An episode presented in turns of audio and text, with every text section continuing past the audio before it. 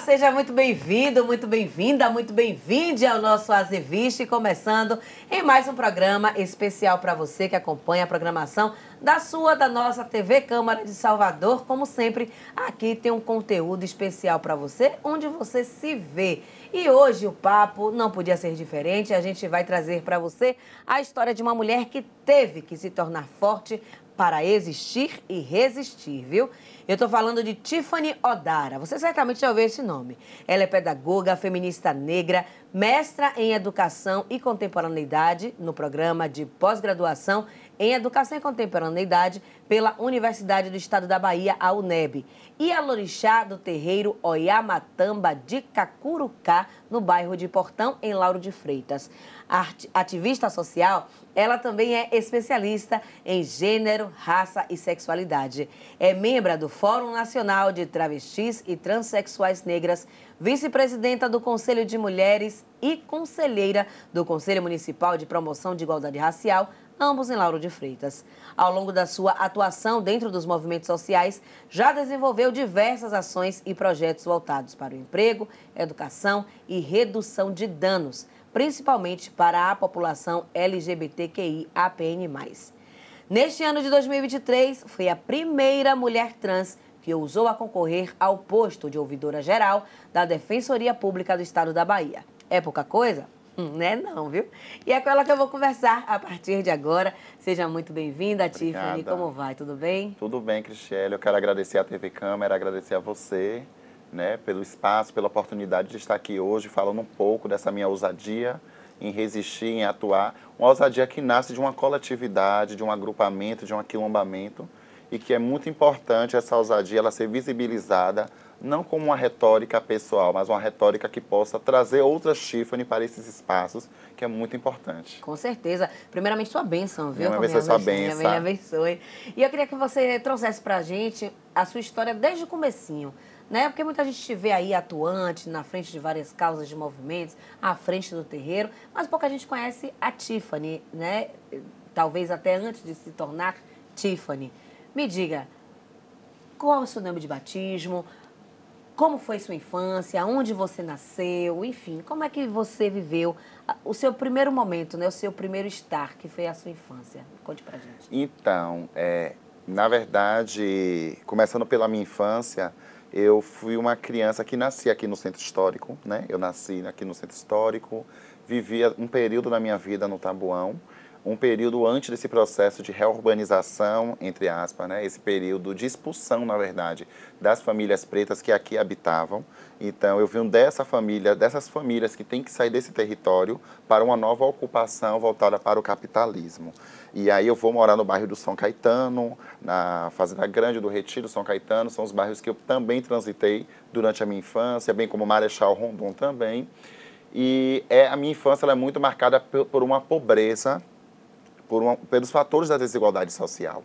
E, infelizmente, com a perca recente de meu pai, biológico, eu vim entender que foi meu pai que me impulsionou a hoje estar aqui. Como? Porque as minhas primeiras, minhas primeiras lembranças, quando eu vi meu pai já falecido, é, desprezo fisicamente desse mundo, as minhas primeiras lembranças que eu comecei a ter de meu pai foi das caminhadas do 20 de novembro, foi dos ensaios, né? Porque ele era muito amigo e atuante é, é, de, do, do bloco Afro Muzenza, né? com Geraldão na época. Meu pai é, é, irmão biológico de Jorginho do Bloco Comanche, então eu convivi muito tempo na sede do Comanche do Pelô. Eu participei de várias oficinas da Associação Brasileira de Capoeira Angola é, e eu comecei a ter essas recordações. As recordações que participei de algumas oficinas do, da, na época do é, não, não, lembro se era do bando Teatro Olodum, mas era algo referido ao Olodum, naquele processo ali no centro histórico, e era meu pai que me impulsionava a estar nesse lugar. E isso era, é, foi muito importante, porque isso me trouxe um empoderamento, um engajamento político-social. Eu não costumo falar o nome de batismo, por dois motivos. É, é, porque, na verdade, não era quem eu sou, Sim. e porque o batismo católico, ainda que eu tenha muita admiração pelo catolicismo, né, por algumas respeito, admiração no sentido do respeito, porque eu fui criada nesse ambiente, uhum. né, porque minha avó, bem como meu pai, tinha essa questão do sincretismo religioso muito forte. E algo que se é respeitável, porque é algo, algo também que consolidou e nos trouxe aqui hoje. E a gente aqui hoje, a gente pode falar desse lugar e de outros lugares. Porque aqui hoje eu posso entender que Yansan é Oiá, é Matamba, eu posso trazer elas de uma forma mais explícita, porque a gente não, não é mais necessário o sincretismo, mas foi importante e foi necessário. E aí, porque o batismo ele vem para dizer que a gente não tinha alma, né? Sim. Que preto não tinha alma. E quando eu, eu nasci, é, foi uma grande expectativa, porque a nossa sociedade ela é generificada. É uma sociedade que atribui as questões de gênero aos órgãos genitais. Sim. E quando a gente vai fazer um, um, aprofundamento nessas discussões, em outras etnias, principalmente algumas etnias africanas, gênero é aquilo que você se autodeclara. E essa autodeclaração parte de uma construção. Então, quando você vem para o Brasil, para o Ocidente, percebe que o lugar da mulher é um lugar de fragilidade, um lugar de submissão, como o cristianismo, a colonialidade, ela vendeu, e você chega em etnias africanas e vê sociedades como Elecô, vê o protagonismo de Oxum, vê as artimanhas e atitudes de Oiá, você percebe que esse lugar de submissão não pertence às mulheres negras, não pertence nós mulheres. E que essa autoidentificação, porque vai falar de uma mulher que pega numa enxada, que vai, que lidera exército. E aí você percebe que esses requisitos do colonialismo ainda são presentes. A gente não tem uma comandante geral da Polícia Militar mulher. A gente não tem mulheres em alguns cargos que são importantes, mas eu tenho dentro do candomblé mulheres que lideravam exércitos como Oba. Uhum. Entende? Então, é importante fazer essa reflexão, é, é importante fazer essa análise, até porque eu me sinto à vontade e confortável ao seu lado de ter essa troca, porque eu aprendo com Cristiane, Cristiane aprende comigo, eu aprendo com quem está nos escutando, nos ouvindo, nos assistindo, e essa troca ela é de suma importância até para as pessoas entenderem que quando você encontrar uma pessoa trans que abraçar e que acolher, respeite aquele momento que você a conheceu e como ela se autodeclara, né? Isso. E acho que isso é uma provocação que a Cristiane faz, que é importante a gente levar e disseminar para os, as pessoas que nos assistem. Exatamente, porque muita gente tem essa resistência e fica muito cheio de dedos na hora que encontra uma pessoa trans e não sabe como é que lida, né? Ah, mas como é que eu devo tratar ele ou ela? É muito simples, né? Basta você ver como a pessoa se identifica, Exatamente. como a pessoa se porta, como ela se apresenta, que vai ser fácil você é, perceber como ela quer ser tratada. Exatamente. Né? Caso seja uma pessoa que se traje como homem, que converse como homem, se apresente como homem, assim deve ser tratada. E, isso. Aí eu tô isso é com essencial, dúvida. é o respeito. Aí eu tô com dúvida. Ponto, pergunte, pergunte, como é seu nome, meu bem? Já na neutralidade, como é que você quer ser tratada, isso. tratado? Como é a melhor forma, mais adequada? Como é que eu posso te chamar? Isso é importante, né? Enfim, então, minha trajetória, voltando, ela é muito marcada nesses fatores, infelizmente e ou felizmente. A violência, ela me atravessa desde muito cedo. A gente que é preto, a gente sabe, a gente que mora na periferia sabe. Mas isso me deu, e não é, e não é, é, é importante trazer, mas não é para ser normalizado, mas é para ser refletido. A violência, é, o ódio, elas foram fatores impulsionantes que me impulsionou, que me trouxe estar aqui hoje. Se eu fosse devolver à sociedade tudo que a sociedade me dá, eu não daria flores, eu não daria meu conhecimento intelectual, eu não daria a minha beleza, eu não daria minhas atitudes. Eu daria essa violência, porque seres humanos são seres é, é, condicionados pelo meio. E o meu meio ele foi muito violento, ainda é, infelizmente. Eu falo de uma sociedade onde pessoas trans elas precisam provar todo momento que elas são dignas e capazes de acessar alguns espaços. E olha que eu estou falando de um país que lidera índices de assassinato de pessoas trans, principalmente as pessoas LGBT, principalmente as pessoas trans, de um país que não permite o nosso acesso e permanência em alguns espaços. Então, estar aqui hoje, para mim, é um ato político revolucionário. Estar tá hoje na TV Câmara, estar ao seu lado e tendo a oportunidade de falar, é Tiffany que está falando em nome de muitas, Tiffany está com muitas aqui e Tiffany está podendo fazer um ebó de boca para que muitas também possam ocupar esse espaço. Com certeza, perfeito. É, então vamos falar desse momento, né? Você falou um pouco da sua infância, que foi marcada pelas desigualdades sociais. E em que momento você começou a transicionar, né? Como é que você começou a se perceber, a perceber em que corpo você se identificava, enfim, qual era o seu lugar? Como é que foi esse momento, né? Você já me disse em outro momento que foi aos 12 anos. Sim. Mas como é que foi? A partir dos 12 anos, você começar essa transição, como é que foi sua, essa revelação entre aspas, para a família? Como é que foi a, a, reação de seu pai, de sua mãe? Enfim, conta pra gente como foi esse processo. É, aos 12 anos de idade foi o momento que eu marco como esse momento da transição, esse momento que eu chamo minha mãe para dialogar, para dizer que eu não existia nesse corpo, naquele corpo, naquele período que tinha algo errado comigo e que esse algo errado não estava relacionado à forma com quem eu sinto atração sexualmente, mas como eu me comportava, como eu não me via socialmente. Né? Na época eu não usei esses termos, uhum. lógico. Eu falei, minha mãe, é, eu não sou essa pessoa. Ela, como assim, menina, menino? Eu disse, eu não sou essa pessoa, não. Eu, eu não me eu não me sinto bem, eu não me sinto confortável vestindo essas roupas, não me sinto bem cortando o cabelo. E isso é muito desde criança, sabe? Então, hoje, em alguns, em alguns espaços, essas pessoas querem dizer que não existe crianças trans. Mas existe. Porque eu sempre fui uma criança eu sempre digo, uma criança viada, uma criança afeminada. Eu sempre fui uma criança que eu tinha fascínio, vislumbre, eu desejava, e até hoje, né, o universo, tudo que vem no mundo feminino. E na minha época, eu não sou tão velha, né? É, tinha aquela fila de menino e fila de meninas. E eu automaticamente eu ia para a fila das meninas. Quando tinha gincanas, eu nunca, eu nunca, eu sempre questionei a ficar nas gincanas femininas.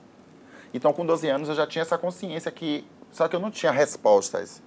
A sociedade dizia que eu era um viadinho, que era um preto, um viadinho, uma vera verão. Era assim que a sociedade me tratava.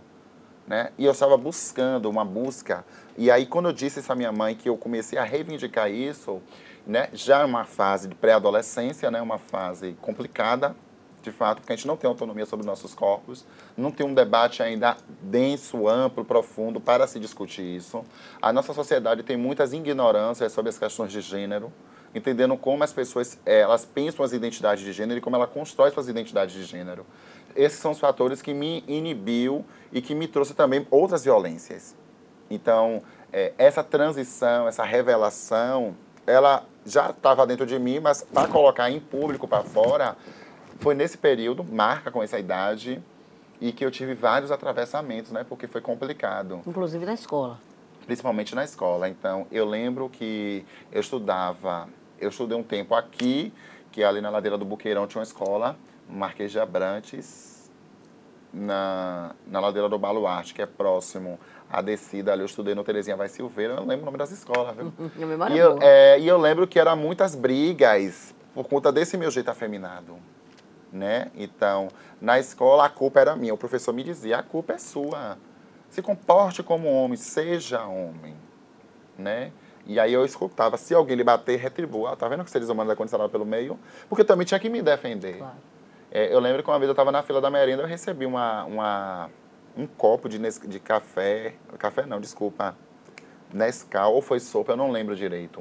Não lembro se foi a sopa, foi, eu lembro que nessa época, tamo aí viadinho, joguei. Quando o menino jogou, na hora eu não revidei, mas depois eu peguei uma cadeira e tive que devolver nele. E eu fazia isso para ter o respeito para pelo menos ser minimamente respeitada. Então, quando a gente vê uma pessoa trans que bate na palma da mão, um gay afeminado que grita, uma lésbica masculinizada que está firmada, que não quer muita conversa, é porque o corpo dela já está falando de um lugar de muito atravessamento. Uhum. Então, ah, porque ele é barraqueira, ela é barraqueira, porque, porque é assim. Não. É porque essa pessoa ela tem uma história e que essa história está num lugar de marginalização, de violência, de truculências. Então, esse foi o meu lugar de atravessamento. E eu fui uma criança muito intimidada. Eu até já citei isso em alguns outros momentos, que eu escutei uma vez a Monique Evelyn ela dizer que ela percebeu que ela não era uma criança tímida, ela foi intimidada. Isso refletiu muito, porque quando eu começo a perceber que eu era intimidada, eu, não, eu tinha vergonha de chegar aqui e falar. Eu tinha vergonha, eu tinha aversão à minha voz. Hoje eu faço a terapia, minha voz já foi pior, já teve um grave mais incidente, com uma, uma tonalidade aguda babado. Hoje eu tenho trabalhado com terapias vocais para readequar minha voz. E eu escutei isso da minha fonoaudióloga, não existe voz feminina e voz masculina. Há mais uma vez o continente africano. Porque quando a gente faz essa volta para a África, as mulheres negras africanas, elas tendem a ter uma voz com uma entonação mais forte. Né? E aí a gente costuma dizer que mulheres negras, elas não falam baixo, porque elas falam com um tom de empoderamento. Sim. E esse tom de empoderamento, para a gente ser ouvista, ela precisa estar nesse lugar também, dessa retórica de ser escutada, né? E como é que sua família reagiu? Como é que seu pai, por exemplo, você conversou com sua mãe, mas como é que foi seu pai? Como é que sua mãe lhe apoiou? É, enfim, vamos caminhar junto? Como é que foi a reação deles? Então, minha mãe, ela teve a crise, né? Aquela crise, aquela polêmica. Meu pai, ele foi uma pessoa mais acolhedor. Inclusive, é, às vezes as percas físicas, elas trazem muitas lembranças boas, né? Ruins e boas. Mas com meu pai eu tive muitas lembranças boas, graças a Deus. Eu sempre tive uma relação amiga com meu pai eu sempre tive uma relação de companheirismo e de trocas muito forte com meu pai biológico, principalmente porque quando eu saio de casa com 16 anos, 17 anos de idade, eu fui para a Vila de Abrantes, né, para Camaçari, e eu desapareci. E um belo dia eu sentada em uma esquina pensando, meu Deus, o que é que eu vou comer hoje? Eu estava com isso na mente, sentada na esquina, e eu disse, meu Deus, o que é que eu vou fazer? O que é que eu vou fazer? O que é que eu vou fazer? Porque eu não sei se eu já, algumas pessoas talvez não saibam, eu já vendi manga na feira, eu já vendi folha, eu já já vivi de reciclagem, já fiz de tudo um pouco. Isso tudo nesse período? Isso tudo nesse período, né? Saiu de casa. É, e aí eu lembro, e antes de sair de casa também, eu já, já trabalhava com reciclagem. Trabalhávamos com reciclagem para sobreviver. E aí eu lembro que meu pai estava passando, eu estou vendo uma pessoa passando, eu disse, eu conheço aquele senhor. Isso é meu pai. Aí eu gritei, Zé, vai para onde? E ele olhou para trás, ele, eu estou atrás de você, de hoje que eu estou andando aqui, perguntando a todo mundo, e com a foto minha. Quem me conhecia, quem me conhecia, que ele estava preocupado porque eu não dava notícias, ele queria saber onde é que eu estava morando. Aí eu fui com ele, mostrando onde é eu estava morando, aí ele tirou um dinheiro, me deu um dinheiro, me ajudou a limpar a casa, e aí conversamos, conversamos, conversamos, tomamos uma cerveja. Na outra semana minha mãe apareceu, porque ele foi lá dizer à minha mãe, né, talvez trazer minha mãe um pouco mais para a realidade. Tiffany, sua mãe foi vilã, foi da novela? Não, da sua história, da sua vida, nunca. Minha mãe, ela também foi vítima da sociedade, porque minha mãe não teve as informações que hoje ela acessa através de mim. Sim. Então, de fato, o que, é que a sociedade deu de informação à minha mãe sobre pessoas trans? Que eram profissionais do sexo, ladronas e que sempre morriam pela bala da polícia. Sabe? E que não tinha, e que ser gay, a pessoa tinha que ser gay, mas ser gay educado. Não era assim que se vendia antes. Sim. Tem que ser um gay comportado um entendido, né, é. para muitos. Então, quando meu pai ele traz a realidade, talvez porque meu pai é pertencente desse espaço, centro histórico, que é um espaço que foi de, de resistência para muitas travestis, meu pai teve um acesso, foi importante porque meu pai me acolheu e meu pai me trouxe de novo para o seio familiar. Isso foi muito importante, né? Mas muitas pessoas da minha família, tios, primos, teve aquele racha, aquele momento de afastamento, aquele momento de que hum, não dou dois meses, não dou um ano de vida, sabe? que as pessoas julgam, né? E aí, essas críticas, essas desvalorizações foram fatores também que eu fui somatizando. Não somatizando de uma forma negativa, mas somatizando de uma forma positiva para eu poder crescer e expandir. O que eu tenho buscado. Sou, não. Eu tenho buscado, sabe, Cristiane? Quando eu digo que eu não sou, é porque de tantas produções intelectuais, sociais que eu tenho feito, eu ainda não tenho o que é que eu posso lhe dizer? É, quando você fecha os olhos e pensa em uma pessoa trans da Bahia, né? Quando você tem várias importantes, eu posso aqui citar várias. Onde é que elas estão? Qual o protagonismo dessas mulheres? E quando eu digo protagonismo, não é no aspecto somente da visibilidade, da popularidade. Falamos também de um retorno das nossas ações, das nossas lutas. Um retorno que tem que ser financeiro, um retorno de expansão, um retorno de devolutivas de construções que nós fazemos, que não é somente uma costura subjetiva, é uma costura coletiva. Então, você vai para os eixos sul e sudeste, você consegue ver que toda construção parecida, similar, igual a de Tiffany Aldara, há um retorno, seja ele financeiro ou seja ele de alcance, de largo alcance. Infelizmente, no nosso, nosso território nordeste, no, nossa, no nosso estado Bahia, essas retóricas elas, elas ainda são um pouco invisibilizadas. A gente ainda vai falar um pouco mais mais adiante sobre seus estudos, suas produções e pesquisas, mas eu quero que você fale um pouco antes da gente, antes, né? Que eu de... falo pra porra. antes da gente chegar no meio desse bloco, quero que você fale sobre como o candomblé entrou na sua vida. Como é que foi esse, esse contato? Como é que você se iniciou? Como é que foi esse momento na sua vida? Né? Foi um momento fácil? Você foi acolhida no terreiro que você foi iniciada? Como é que foi?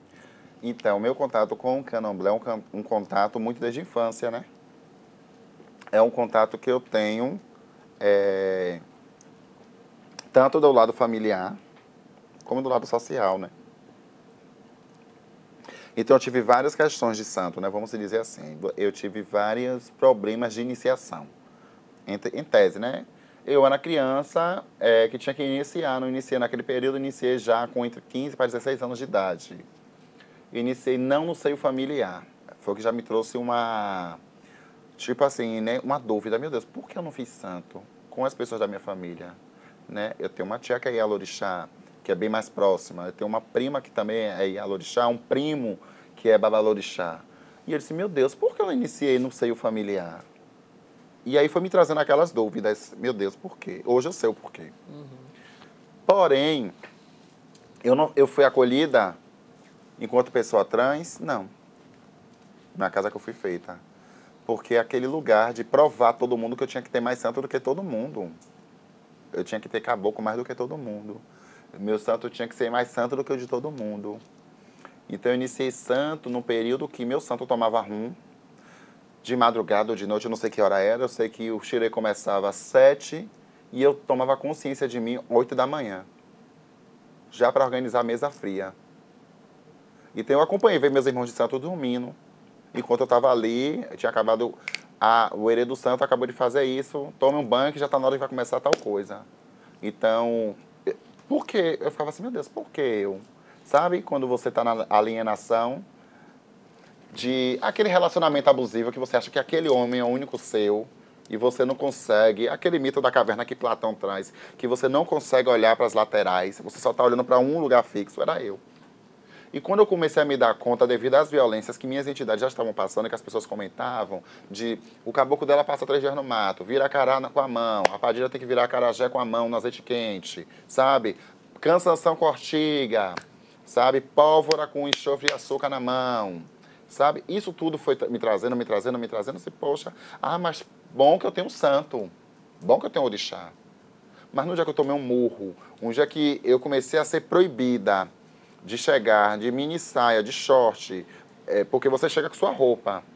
Você vai tomar banho para depois bater paó, para depois falar com a Santo. Então, eu não transitava no Ilé Axé com roupas... É, mundanas. Mundanas, vamos dizer assim. E aí eu fui proibida de que eu tinha que ir para a roça de calça e com roupa de menino. Eu comecei a perceber que não. Mas ao mesmo tempo, essas violências Tiffany, Tiffany, essas violências, elas elas foram importantes. Eu não vou dizer importante porque foi muito dolorida, foi muito dolorosa. Mas hoje eu consigo acolher pessoas sem olhar condenador que a sociedade impõe, seja essa pessoa trans ou não. Seja, então na minha casa, outro dia a menina falou assim: "Por que você não abre uma casa de acolhimento? Menina, todo dia chega alguém aqui é pedindo folha, é pedindo cesta básica, é pedindo conselho, é pedindo um banho, é pedindo. Pessoas que pedem, por favor, posso sentar aqui no seu barracão, posso sentar aqui na. que é um sítio, uma, uma área verde muito grande. Eu posso sentar aqui no meio das plantas para conversar, a senhora me dá um abraço, sabe? E eu não tenho aquele lugar, não, sai daqui, quem é você? Não, oi, tudo bom, tudo bem, dou um abraço, eu converso com essas pessoas. Porque lá atrás eu precisava disso tudo, eu não achei. Hoje eu preciso muitas das vezes ser abraçada pelo povo de santo, em uma grande parte que não me abraça. Mas eu entendo que existe uma diversidade dentro do povo de santo, uma diversidade de pessoas. Somos diferentes. Não é porque somos povos de santos que comungamos no mesmo pensamento e não devemos comungar. Isso é importante, porque é isso que faz o processo ser democrático. É o conflito de ideias, né? Mas eu consigo perceber que existe uma discriminação porque meu corpo é um corpo não bem visto é um corpo trans. É um corpo que não deveria estar acessando certos espaços. Outro dia, um escritor ele fez um livro e ele saiu citando grandes nomes de alorixás. E aí lá eu vi meu nome, eu disse, menino, meu nome é aqui no meio dessas mulheres, babadeira. Ele, não, e essa era um grande nome. Para mim, essa era um grande nome. Principalmente porque, quando eu comecei a escrever, e aí algumas pessoas da editora, que é do Candomblé de Salvador, elas estavam fazendo diversas críticas às pessoas trans e seu nome estava sendo muito bem citado nas críticas é, desconstrutivas, né? De pessoas que eu nem sei quem é, que eu nem acesso, que não me interessa e que as críticas delas para mim não vai poder me trazer nenhum tipo de empoderamento. Pelo contrário, eu vou continuar crescendo. E ele disse: "Não, vou colocar o nome de Tiffany porque o que a Tiffany ela tem feito é de suma importância para a gente pensar é, nesse candomblé que precisa acolher e acolher, a gente acolhe. Quando a gente inicia as pessoas, a gente inicia no Ori. E qual o gênero de Ori? Qual o sexo e qual a genitália que Ori usa, né? Enfim, fica essas, essas discussões, a gente precisa acolher. Se a Igreja Católica ela consegue fazer uma renovação carismática, entendendo que não se perde a tradição, mas essa tradição se mantém se construindo com o novo, a gente do Candomblé precisa ter essa inteligência, essa expertise, sabe? Então, quando eu iniciei o Orixá, eu iniciei, sou iniciada para o Orixá Oxum. É, minha avó, que é uma mulher que vem do recôncavo da Bahia, ela que era filha de santo da saudosa Chica Dinã, né? Minha avó, ela vem, se instala em Lauro de Freitas, na década de 1955, 1950, por aí, né? Os registros históricos que nós temos.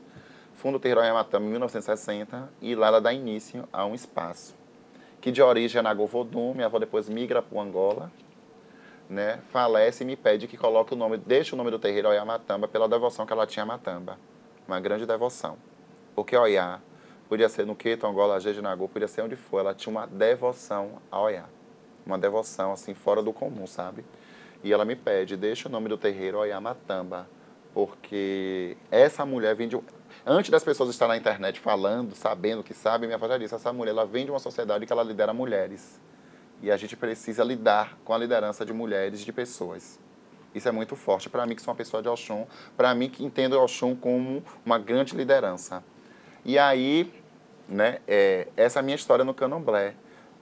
Tiffany, é, como é que você se sente, né? Como é que você se percebe nesse processo? é, como Yalorixá trans, como esses processos de sofrimento tendo uma família. Eu me vejo dentro desse lugar que eu preciso ressignificar. Ressignificação, porque a água é isso. A água é ressignificação. Porque quando a água entra no meu corpo, ela, ela entra para hidratar, depois ela sai. Né? Ela entra para poder purificar, para poder renovar. Então, eu entendo que eu preciso ser essa água de renovação. Perfeito, perfeita descrição. E você falou muito bem em relação a isso, né? Que, que as pessoas que estão de fora é, pensam que o candomblé, que as religiões de matriz africana são puro acolhimento. Né? Que, ah, porque é a religião que mais acolhe gays, é, transexuais, transgêneros. E na prática não é bem assim. É, quando houve esse processo né, do falecimento de sua avó e que você foi designada, foi escolhida pelo orixá para dar seguimento às atividades do terreiro, você também sentiu por parte do povo da casa, por povo, parte do povo do axé, uma certa resistência Muito. por temerem que você fosse uma mulher, que fosse, é, ou, ou associar, por associarem sua imagem à sexualidade, ou duvidarem da sua atuação como Yalorixá por conta da sua sexualidade? Muito, muito. Primeiro que eu não ia ter competência de assumir uma casa antiga, o culto que sua avó foi iniciada é um culto que se perdeu muito, é um culto antigo, você não, não, tem, não se tem pistas direito, não se tem referências. E as pessoas que têm não vão querer aceitar por conta que você. que vai querer ensinar uma travesti a liderar uma casa antiga. Era isso que eu escutava. E aí aquela coisa, não, a gente te aceita na casa, você assumir na casa, mas não use roupa feminina, não usa baiana. E aí minha avó falece em 2009 e a casa fica fechada é, sem a, uma nova direção. Eu venho assumir a, ca, a casa é, publicamente em 2020.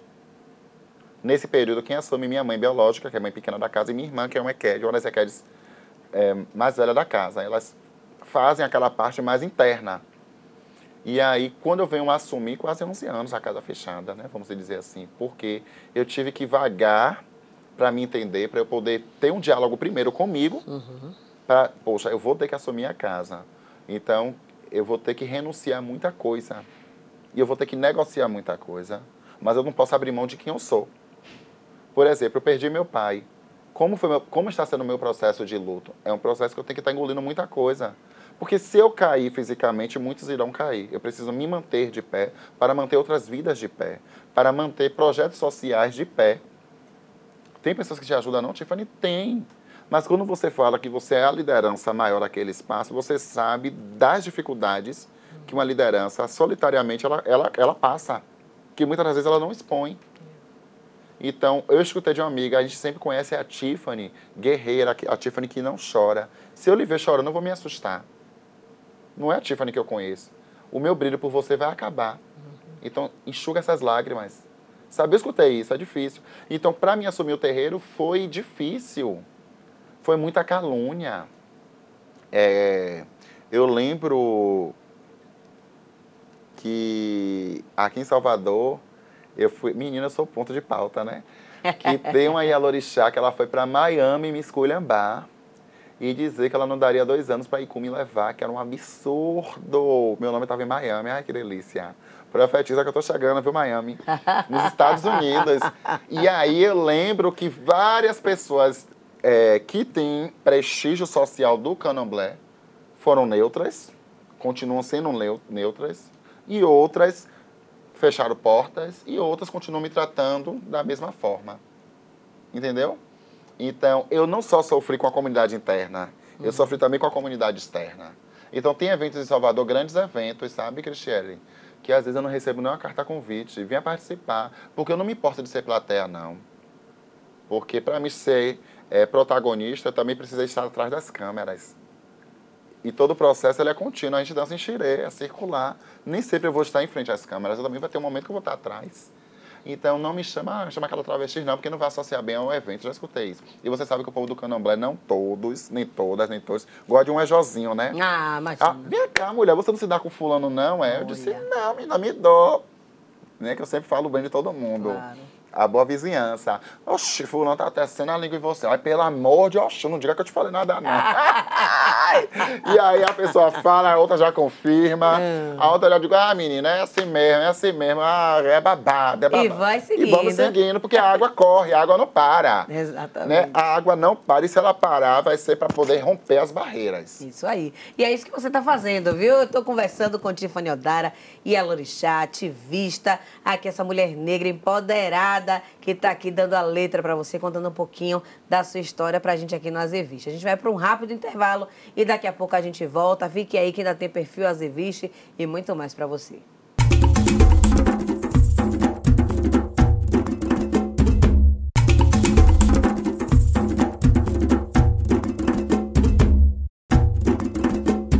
Olá, nós hoje vamos falar de um perfil de um personagem muito importante na história brasileira e na história baiana.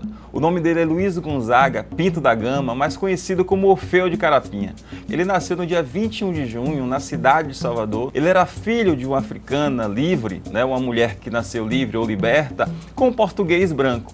Ele nasceu na cidade de Salvador e aos 10 anos, segundo ele mesmo relata, ele foi vendido para a cidade de, do Rio de Janeiro pelo seu próprio pai. Depois desse movimento para o Rio, ele foi vendido novamente para São Paulo. Só que Luiz Gama era um homem livre, já que a mãe dele era liberta e ele nasceu de um ventre livre, ou seja, de um corpo que já não era escravizado. Já ali com seus 17 anos, perto de 1850, ele conseguiu provar sua liberdade, que era um homem livre, e aprendeu a ler e escrever. Depois disso, ele teve uma carreira fundamental na história negra brasileira e principalmente na luta pelo direito dos escravizados à liberdade. E ele se transformou no advogado dos escravizados. Ele só, em uma única causa, conseguiu libertar 217 escravos em uma causa coletiva, considerada a maior causa coletiva de liberdade do século XIX. Mas tem pesquisas que anunciam que Luiz Gama conseguiu simplesmente libertar mais de 500 escravizados, entrando na justiça para defender a sua liberdade. Ele vai morrer no início do século XX, mas felizmente, né, Luiz Gama foi conseguiu ser reconhecido no seu tempo, né? O, o relatos que o enterro dele teve mais de 3 mil pessoas, foi uma grande festividade. Hoje, por exemplo, o Ministério da Cultura anunciou há poucos tempos né, logo no início desse ano, um prêmio de direitos humanos com o nome de Luiz Gama. Ele também está escrito no livro de heróis da pátria brasileira como um dos heróis nacionais. Então vamos conhecer um pouco mais Luiz Gama, seu perfil, sua história, sua trajetória. Eu fico por aqui, agradeço e recomendo mais uma vez. Conheça um pouco a nossa história, o perfil dos nossos heróis, as nossas heroínas e também da gente comum, que nos interessa bastante. Um abraço e até a próxima. Pronto, tá vendo? Foi rapidinho. Já estamos de volta com o nosso Azeviche. Hoje conversando com Tiffany Eldar, essa mulher trans que dá a letra para você, que está em casa acompanhando o nosso programa, acompanhando aqui essa história de vida que é de impulsionar, que é de levar a gente adiante, a gente a querer mais. Então, Tiffany, agora eu quero que você fale. Você falou um pouco sobre a sua infância, adolescência, como começou sua relação com o candomblé, com as religiões de matriz africana. Mas fale sobre especificamente sua relação com o terreiro São Jorge, filho da Gomea, né? Que é também de onde surge o Bloco Afro Bancoma. Como é que é essa relação, qual a importância que esse terreiro tem na sua vida? Então, o Terreiro São Jorge da Gomea foi minha primeira escola de formação social, de engajamento político, no que tange, naquele período, participar inicialmente das oficinas de dança, confecções de adereço, tecelagem. Então, aquele espaço, ele me fez ter um encontro para a afirmação da minha identidade étnico-racial do sentimento de pertencimento. E eu até escrevi a minha monografia no curso de pedagogia falando do, do Terreiro São Jorge de Dragomé, a pesquisa intitulada como as linguagens socioeducativas do Terreiro São Jorge da Gomé. Então, como é que aquele espaço ele cria oficinas, linguagens, que eu denomino de as oficinas que são as linguagens socioeducativas para o nosso empoderamento enquanto pessoas negras. Então, aquele espaço e entendendo todos os terreiros de candomblé, antecedendo a Lei 10.639, que é a afirmação da cultura afro-brasileira indígena, é em 11.000, é, como esses espaços eles são verdadeiros quilombos de preservação. E como esse espaço também ele me, fez, me fez ter o sentimento de pertencimento da minha, da minha negritude, que já brotava na minha infância, a partir do que eu trouxe, né, das narrativas de meu pai, e como isso encontrou, né? Então, é isso que veio da minha infância, se encontra naquele espaço, né? Porque quando eu chego, eu fui cuidar de minha avó, que estava já, já com 90 e, e, algumas casinhas. Minha avó faleceu com 98 anos de idade e ela começou a ter um pouco de perda de memória. Então a gente começou, eu, a, a gente da família começamos a cada um fazer uma rotatividade de cuidar de minha avó. Como eu tinha iniciado no, no período, eh, eu tinha iniciado orixá e tinha parado de estudar, eu fui a pessoa que fiquei cuidando de minha avó por um período. E aí eu não tinha outra atividade a fazer, foi quando eu tive contato com o Terreiro São Jorge da Gomeia, né? É, um dos motivos de eu parar de estudar foi porque a escola não estava é, respeitando as questões de resguardo naquele período. Eu não poderia sentar em alto, eu não poderia vestir a farda, tinha que estar de branco, né? Aquele período do resguardo do que ler, mas que você pode ir voltar e tal. E aí eu tive que perder um ano. E nenhum professor quis fazer nenhuma é, atividade comigo. Disse que não, não, repete o ano. Só a professora de história, eu não esqueço, que quis. Naquele período. Lembra aí, o nome dela? É bom falar. Professora Ana Paula. Beijo, professora Ana Paula. eu lembro. é ótimo. É, eu lembro. E aí, isso foi importante naquele período porque o terreiro São Jorge da Gomera despertou um sentimento em mim que eu já tinha vivenciado na, na escola, é, na, na, Associação Brasileira de Capoeira Angola, no Bloco Muzença, no Comanche, no, no Pelourinho, no Espaço Pelourinho, nas caminhadas do 20 de novembro. Ele despertou em mim né? Então, a importância das oficinas do Terreiro São Jorge da Gomeia para me impulsionar também a resgatar algo que já estava dentro de mim. Uhum. Então, é um terreiro que eu quero mandar um beijo para a Momento Camurici, mandar um beijo para a Jéssica da Gomeia, mandar um beijo para toda a comunidade do Terreiro São Jorge da Gomeia, que é um espaço de muito acolhimento e um espaço que eu tenho muito respeito e muito prestígio e muito orgulho de ter vivenciado momentos muito importantes na minha vida dentro daquele espaço. Com certeza. É, como a gente falou na abertura do programa, além de Elorixá, você é uma grande ativista social que tem grandes projetos, importantes projetos de discussão, de acolhimento, é, com foco na educação, no emprego, enfim, em diversas ações, principalmente em prol da população LGBTQIAPN+. Fale um pouco desses projetos, o que é que você vem realizando, é, nesses lugares que você está ali representando nesse momento, principalmente Lauro de Freitas, como se dão suas atuações? Então, é, a minha atuação, eu costumo até dizer às pessoas, né? Eu sou tão subversiva que minha atuação ela se expande de Lauro para Salvador e eu consigo atingir Recôncavo, eu consigo atingir a Simões Filho Camaçari, cidade. Isso é muito bom, né? Positivamente, fazendo uma análise do que a gente passa, fazendo análise até do que eu disse anteriormente, dessa não devolutiva dessa não devolutiva de alguns retornos que a gente precisa ter. Por exemplo, às vezes a gente quer fazer um projeto a gente precisa de ação. Ah, tem edital, Tiffany. E às vezes você submete edital, você não passa. É tanto critério. Às vezes você passa, mas com valor limitado. Enfim, é várias questões assim que eu acho que tinha que ser um programa e meio para a gente falar de tantas coisas, mas a gente entende que é, tudo é luta. Tudo é na labuta, como eu sempre costumo dizer, é na labuta, e se não for na labuta, a gente não avança. Em Lauro, eu ocupo hoje, eu estou hoje na presidência do Conselho de Igualdade Racial e na vice-presidência do Conselho de Mulheres ambos conselhos eu consigo discutir a pauta LGBTQIAPN+, tanto nas questões de negritude como nas questões de gênero. Né? Então, dentro do Conselho de Mulheres, eu discuto muito a questão de gênero, de, das mulheres negras, das mulheres de terreiro. Né? Então, a gente precisa ocupar esses espaços. que são espaços consultivos, deliberativos e que fomentam a política pública. Dentro do estado da Bahia, eu encabecei alguns projetos como a ação do Corre LGBT.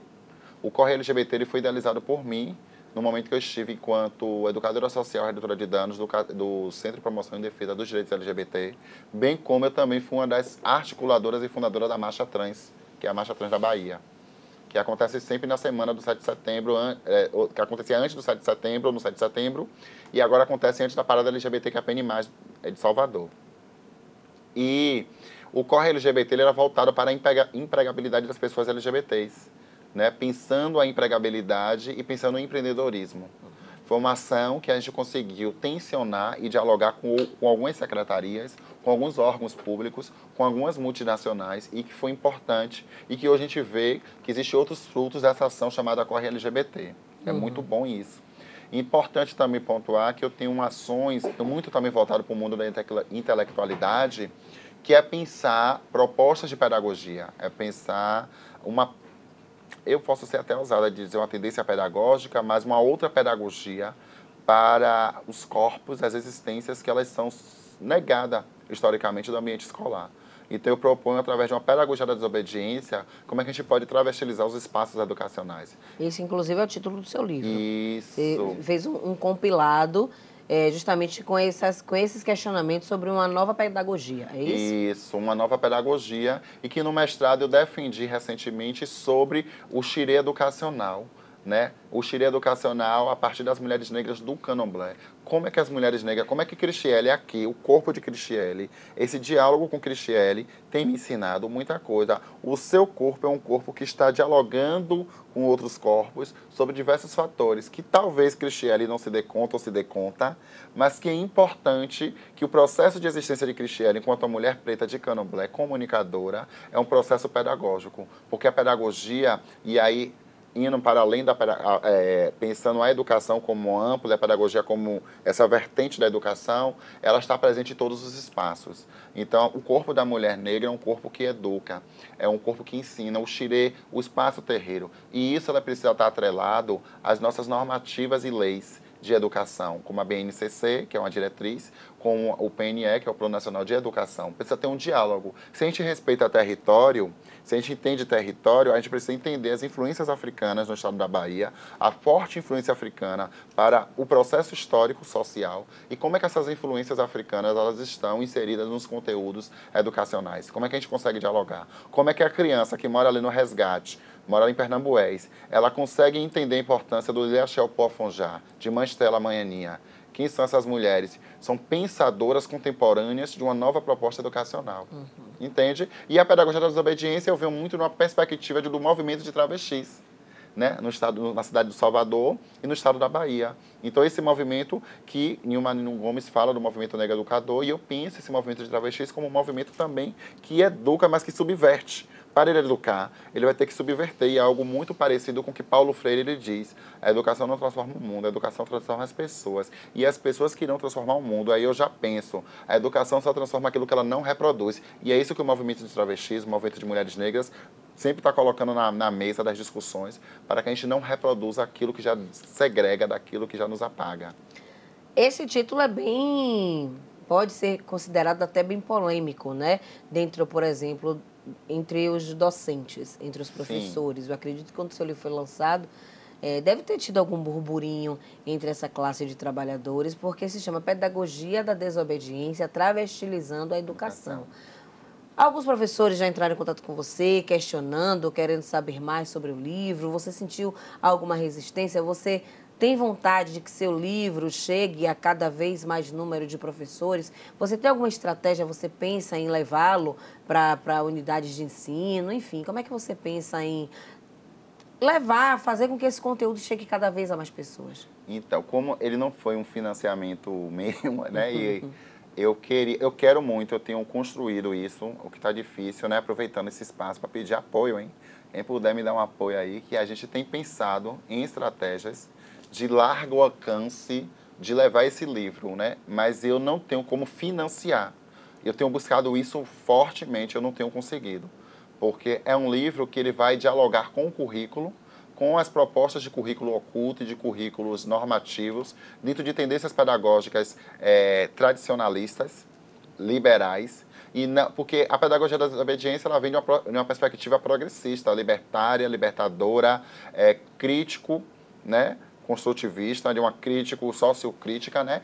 Então ela vem dentro dessa perspectiva, muito parecida com a proposta de Freire, muito parecida com a proposta de Bell Hooks, muito parecida com as indagações da própria Angela Davis, mas parido sob a africanidade de Lélia Gonzalez, que ela não pode ser esquecida aqui, né? Ela vem dentro dessa perspectiva da Lélia Gonzalez, né, de se pensar o corpo americano, o corpo do preturguês, do preto que fala o português, nessa perspectiva. Então a gente tem criado estratégias que de fato a gente está tendo um pouco de dificuldades, não está tendo, na verdade, é nem dificuldades, viu gente? A gente não está tendo financiamento mesmo, a verdade é essa. Claro. Vamos falar a verdade. E a gente sabe que tudo que é para nós povo preto é mais difícil, é né? Mais e um patrocínio, um apoio, um financiamento, é tudo custa a chegar. É difícil. Tem gente que fala, ah, hoje está com edital, tá melhor. Tá, gente, mas não tá rolando. Vocês não estão Por exemplo, eu fiz. Eu, eu quero agradecer aqui a, ao grupo coletivo de bibliotecas comunitárias da cidade de Salvador,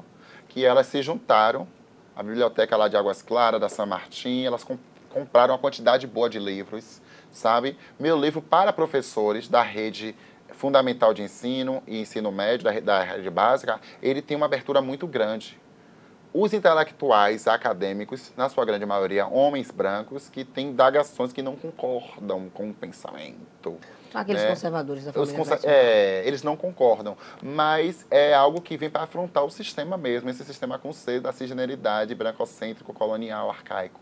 É uma nova, uma nova proposta pedagógica, assim.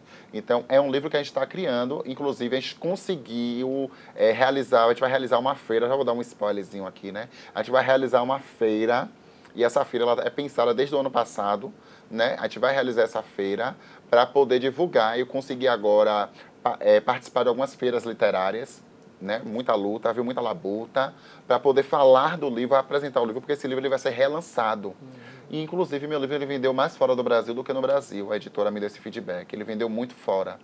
Né? E, inclusive, ele vendeu muito para fora mesmo do Brasil e vendeu muito no eixo sul e sudeste do Brasil. Ele foi muito vendido. Vamos falar sobre o que você decidiu esse ano, né? Que você foi a primeira mulher trans a se ousar a buscar uma vaga, um posto na, de ouvidora geral na Defensoria Pública do Estado. Houve muita concorrência, houve uma disputa. Como foi esse processo para você? Por que você, primeiro, resolveu se candidatar, disputar essa vaga? E como foi o processo ali? É, a concorrência foi acirrada? A concorrência foi acirrada e ali eu pude ver que, de fato, alguns movimentos sociais da Bahia são literalmente transfóbicos. E algumas lideranças são transfóbicas e que elas sempre estão na, na suas transfobias, nas suas zonas de conforto porque na hora de pautar a luta das pessoas trans, negras e negros, porque eu faço só o recorte, eu não trago só um recorte, eu trago outros recortes. Então eu discuto empregabilidade, eu estou discutindo as questões de classe, eu discuto as questões étnico-racial, eu discuto as políticas de guerra às drogas, que é as políticas que atrelam as reduções de danos, diversos danos, entre outros. Eu estou dialogando sobre o, o, o gênero. E aí eu fiz parte de um processo que foi do grupo operativo, eu participei do grupo operativo é, e quando eu entendi que o espaço de ser ouvidor era um espaço de aproximação da sociedade civil com uma das vertentes do Poder Judiciário, que é uma instância que acessa e dá possibilidades ao direito à cidadania à justiça social, que é a Defensoria Pública. E um beijo para a doutora Firmiane, defensora geral. E em nome da doutora Firmiane, eu quero beijar e abraçar todos os defensores e defensoras. Eu percebi que era um espaço disputadíssimo, né? Já sabia que era disputado, mas não ao nível de ser tão disputado de a todo momento da minha candidatura, que é uma candidatura que nasce dos movimentos sociais, porque os movimentos sociais que começam a me apertar para eu ir, né? Porque existe uma agenda política, uma agenda política não partidária, mas uma política de pertencimento, de ocupação de mulheres negras, e as mulheres negras indicaram o meu nome para ser em unanimidade, né, de uma forma né, única de ocupar aquele espaço e aí eu sofri diversas violações violências. E aí, enquanto a primeira que usou, veio a segunda, que foi a Luciana lá de Alagoinhas. Um beijo, uma mulher trans também, que colocou a sua candidatura. E ela disse, depois que eu vi seu nome, eu coloquei o meu também. E aí eu disse, beleza, estamos aqui para somar forças, porque eu acho que as mulheres trans e travestis, homens trans, pessoas não binárias, elas precisam ocupar, em uma ocupação mesmo com incidência política, dizer o que a gente de fato a gente veio para fazer, a gente não veio para esse mundo a passeio. E se eu não vier a passeio, eu não vou ficar sentada na minha cadeira, de, na minha zona de conforto, eu vou ter que ir à luta. E aí, de fato, foi difícil.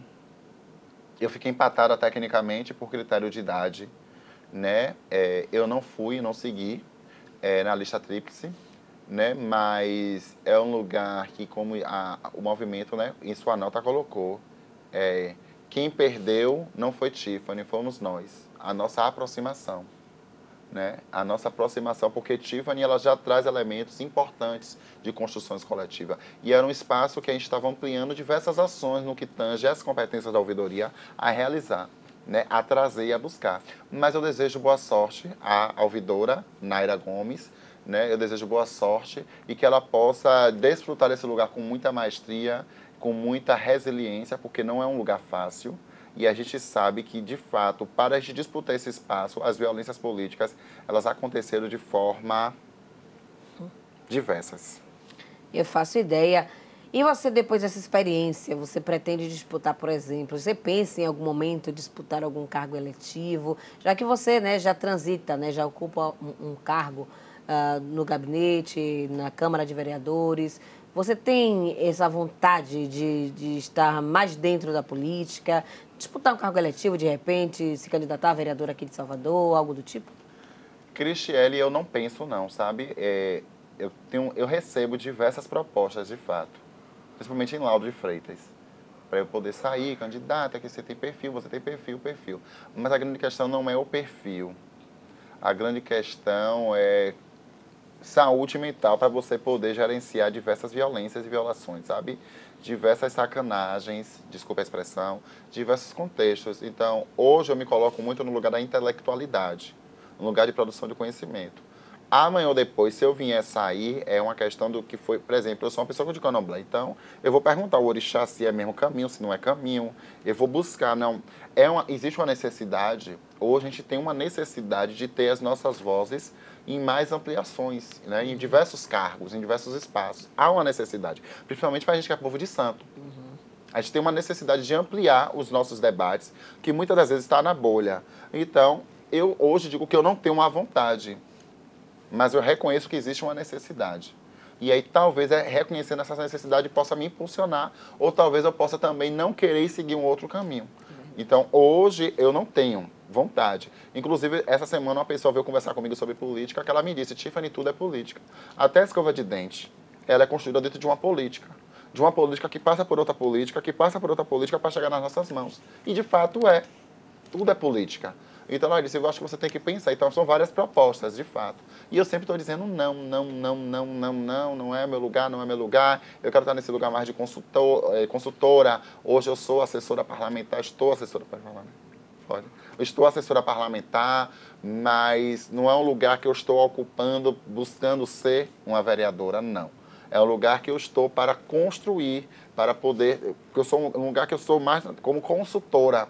Eu estou mais no lugar de, de construir. Ó, isso aqui o movimento negro tem pensado, isso aqui não tem. Esse projeto de lei é interessante para a população negra. Esse projeto de lei é interessante para o movimento LGBT. Esse projeto de lei é importante para se pensar as políticas das mulheres sabe? Eu estou muito nesse lugar.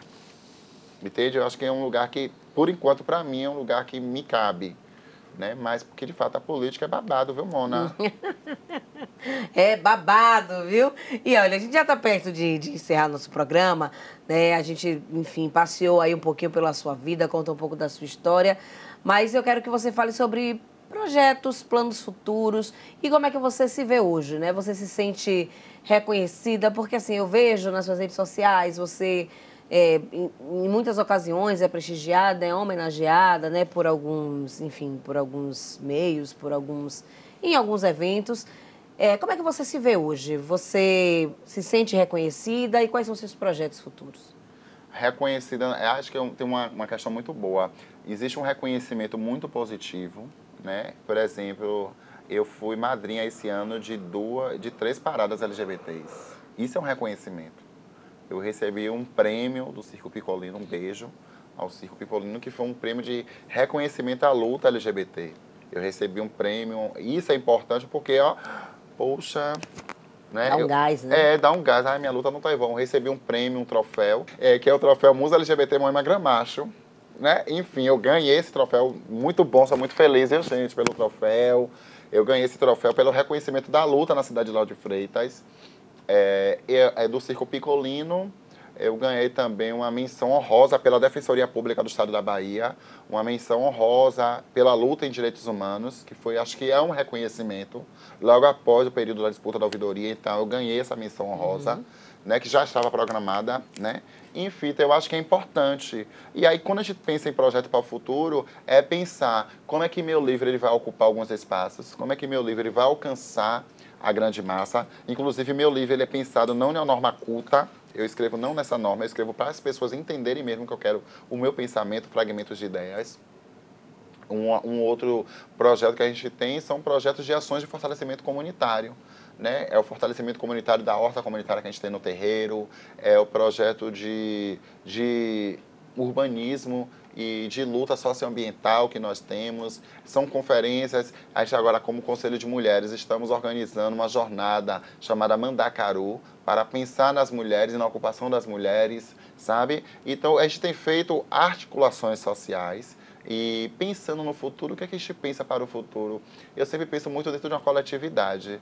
Então, eu penso muito numa sociedade menos injusta, eu penso em uma sociedade mais justa igualitária, eu penso mais na comida na mesa, né? E acho que comida na mesa e mais acessibilidade para todos aqueles e aquelas né? que nos escutam que nos, nos escutam também. Acho que é mais é isso. Perfeito. Olha, Tiffany, eu já quero agradecer pela sua participação aqui no nosso programa. Foi ótimo o nosso papo. Uma delícia sempre estar com você, é, aprender cada vez mais com cada relato que você traz para a gente, das suas vivências, das suas experiências. Mas eu quero, antes de você encerrar, que você mande um recado para essas pessoas que ainda têm essa resistência, essa dificuldade de lidar com a diversidade, com o outro, né, da aceitação do outro. Então eu quero que você, olhando para a nossa câmera ali, mande um recado para essas pessoas que estão te assistindo agora para que respeitem, para que aprendam a lidar com essa diferença, com a diversidade e que nós possamos conviver cada vez mais em paz. Então é importante a gente entender que nossas construções sociais elas só se dão com o outro e o outro é diferente do que eu sou. Eu sou diferente porque vocês são diferentes de mim, porque você é diferente da pessoa que está ao seu lado, da pessoa que convive com você ou que trabalha com você. Nós somos diferentes. Nossa igualdade está na humanidade, somos humanos, seres racionais. E dentro dessa racionalidade, nos construímos com as diferenças. As diferenças elas precisam ser marcas de potencialidade e não de segregação social.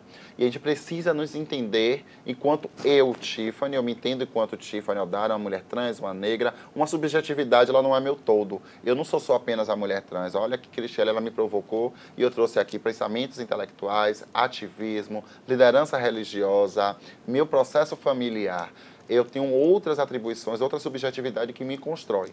Então, aprenda a se construir consigo mesma e respeitando as individualidades do outro. Respeitando, acolha. Você que é de religião de matriz africana, faça o acolhimento. Acolha. Candomblé é uma religião de serviço, é uma religião de amor, de respeito, de empatia. E a gente precisa estar acolhendo. A gente precisa estar ouvindo muito no lugar da escuta. Muito se fala do lugar de fala. Mas esse lugar de fala, ele só é, de fato, de pertencimento quando se existe um lugar de escuta. Então, aprenda a escutar, aprenda a amar, aprenda a valorizar a diversidade que ela é tão potente na nossa sociedade. Maravilha, é isso aí. Com esse recado, a gente encerra o nosso Azeviste de hoje, agradecendo a você por sua audiência, por ter ficado aqui com a gente nessa conversa. E pega a visão, viu? Toda segunda-feira tem programa inédito aqui na sua TV Câmara. Se você perder ele aqui na TV, você pode ir lá no YouTube procurar a TV Câmara de Salvador, que você tem todos os conteúdos desde o princípio, tá bom? Um beijo para vocês, até a próxima semana. Tchau, tchau.